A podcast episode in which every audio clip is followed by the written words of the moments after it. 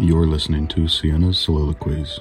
A soliloquy is a part of a play where the character speaks their thoughts and feelings out loud, regardless of those around them. The purpose of this is to reveal important information or to learn more about a certain character. But we hope for this podcast the information uncovered encourages you to speak your truth, regardless of who is around.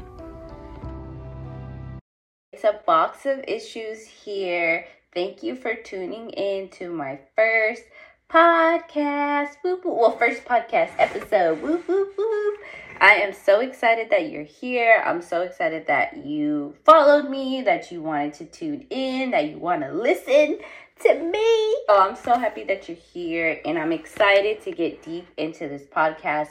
Um, I have a vision of this podcast and I kind of want to do everything. But I really want to talk about ourselves, our trauma. I want to get uh, deep into things like that. And I also want to talk about the state of the world, honestly, and what's going on. I've been seeing a lot of things that have been um, unfortunate. And if you follow me on Instagram on my personal page, then you know that I've been going on some rants. Um, and really I think the sources for my rants is because we're doing a lot of talking on both sides of the spectrum, but we're not doing enough solutions and we're not doing enough critical thinking. Like, we're not really considering what's going on and the impact that's happening. And I understand, like, we all have a lot going on, but when you look at, like, the whole entity of the United States and how it was created and why it was created, uh, we're really not doing anything wrong,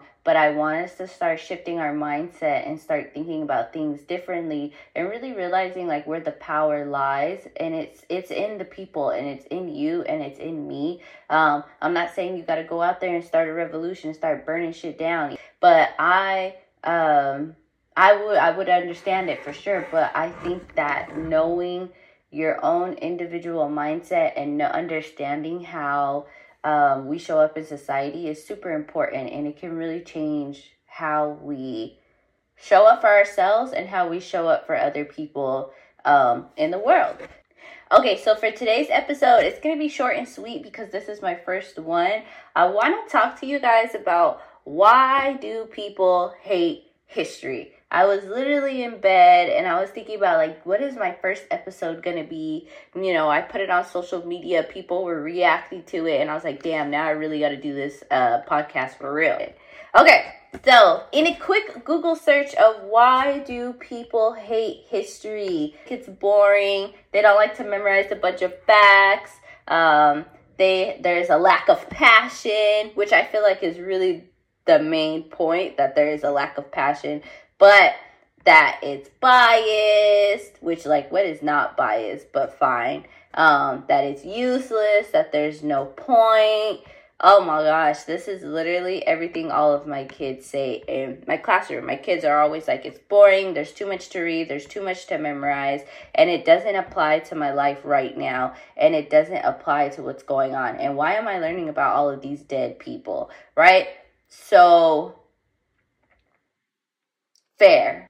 The way we learn history is not how history happened. So we learn history a majority of time from when you start school to when you graduate high school and even when you go on to college even though i feel like college kind of lets go lets go of this perspective a little bit more you learn that history is a timeline you learn that this is what happened, then this happened, then this happened, then this happened, right? You're either learning history either on a relative timeline or an absolute uh, chronological timeline. So that is not the reality of history, but it's ease this the easiest way for your brain to digest what is going on. So we kind of talk about situations and isolated incidences, but we don't talk about we don't come back and bring it together and talk about how history actually is happening all the fucking time at the same time. The history happens all the time. The history that has been made and the history that's going to be made is happening at the same time. So my best example when I try to get kids to buy in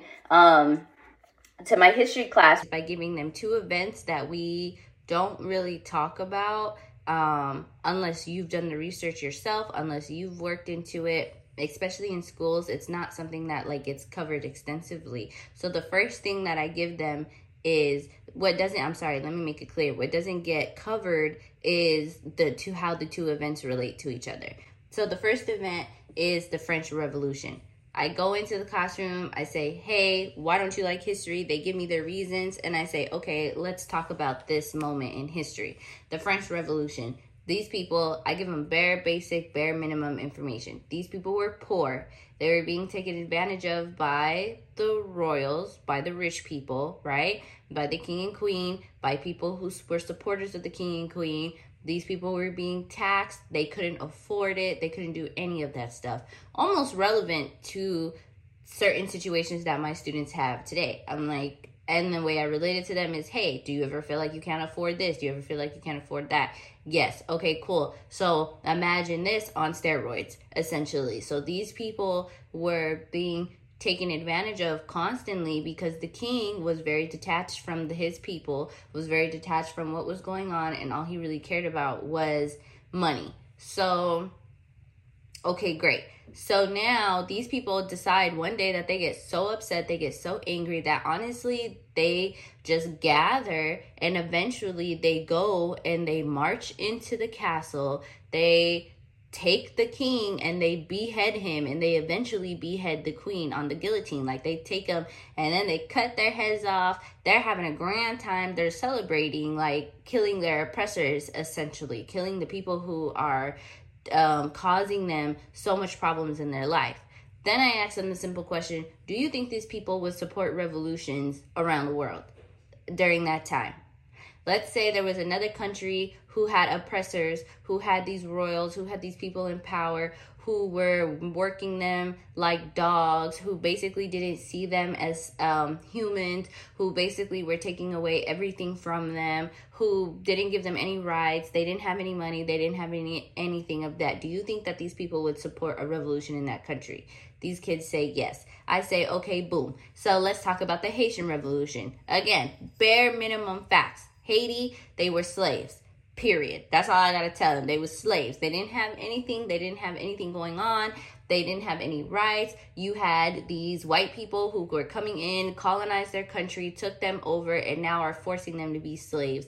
And so Haiti, they eventually decide to have their own revolution. They gather together and um, they like i don't try to give them too much information. I just try to keep it short and sweet because with history you sometimes with kids short and sweet. They gather together these group of men come together they decide we're to have a revolution. This is how we're to do it. This is what we're to do. On this day we're to kill these slave masters. Pass on the message right? So the the slaves pass on the message to everybody. Then Haiti goes into a full blown revolution. People start burning crops. They start getting rid of the crops. They start taking away their money. And then they eventually get all of these people who were oppressing them, they temporarily get them off of the island. These people start fleeing. Do you think the people of France, who were also in a revolution, are going to support these people. Some kids will say yes, some kids will say no. And that's when I come in and I tell them straight point blank period, they did not. The you have to understand that Haiti, which you didn't know before, but what you're going to know now, is a colony of France. So Haiti was trying to revolutionize itself, was trying to free itself from the same person that the Fran- that the poor people of France were trying to free themselves from. But the poor people of France didn't see Haitians as what? They didn't see them as people. Why? So now let's get into this conversation of race. Let's get into this conversation of class. Let's get into this conversation of who's privileged, who's not privileged, all of the things, right? So what I'm trying to do in that moment is I'm trying to get them to connect the context clues because you can say the Haitian Revolution happened during this time, this is what happened, and they were a colony of France, and so they were trying to free themselves. And then the French Revolution happened during this time, and there was this, and then this is what happened, and they were trying to free themselves, right? You can give it to your students on the timeline. But the reality is, is that if you don't go back and connect the real pieces, if you don't have the real conversations, then history is not fun, history is not engaging, history is boring, right? And I say this to you as someone who's currently a teacher, who's who's trying to get kids into history, but I also say it to you as the adult or how, however old you are listening to this to go and connect the context clues because that's where the passion comes from.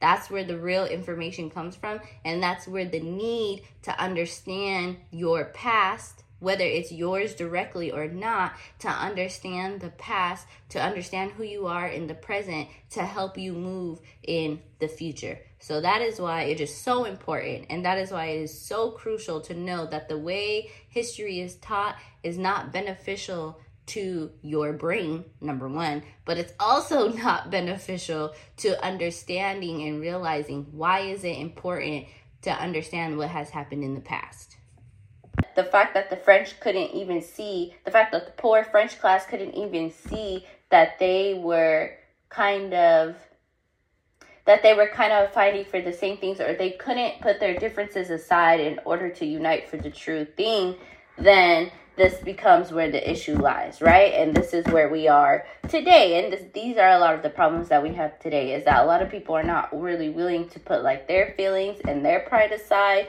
for the greater good. So that is why that is why I, me personally, and I would hope that a lot of people who are historians feel like for me, that's where it really comes through, and that's where the passion for history comes through because it's the in between. It's the context clues, it's the bigger ideas, it's the theories, it's the um, more obtuse thinking that is required that that creates a love of history. I wouldn't say that it's required, but it recreate it creates a love of history and it creates a love to connecting to who you were in the past so that you can be more grounded in the present so that you know exactly where you're going in the future.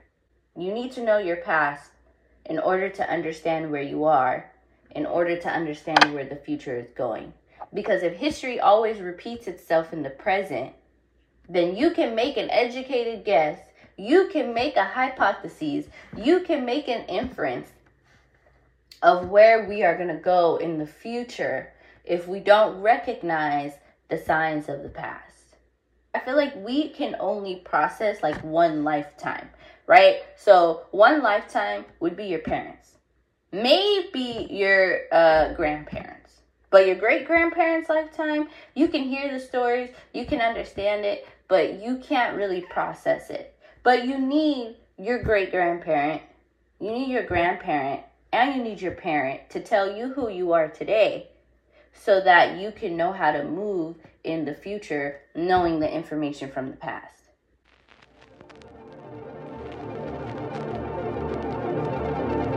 All right, you guys, I feel like this podcast was low key kind of rough. We're gonna get better. I'm gonna get better at my pacing. I'm gonna start doing some cardio. I'm gonna start doing something. I feel like maybe I didn't even have water with me this whole time. This essentially was kind of a rant, which I, you know, you gotta go with what you gotta go with sometimes. Anyways, this has been my first podcast episode. It's a box of issues here. Follow me on no, sorry, I was gonna say follow me on Twitter. I don't have Twitter. Uh, follow me on TikTok. Follow me on Instagram. Send me a DM. What was good about this episode? What could have been better? Please, I'm open to critiques. I'm open to hearing what you have to say. Share it with your friends. Share it with your families. Share it on social media. Let people know that I'm here and I got something to say. Period. So please like, comment, subscribe follow me, message me, tell me what you think, and I will see you. I want to say I'll see you on the flip side, is what I want to say. I'll see you guys in the next podcast. You're listening to Siena's Soliloquies. A soliloquy is a part of a play where the character speaks their thoughts and feelings out loud, regardless of those around them. The purpose of this is to reveal important information or to learn more about a certain character. But we hope for this podcast the information uncovered encourages you to speak your truth regardless of who is around.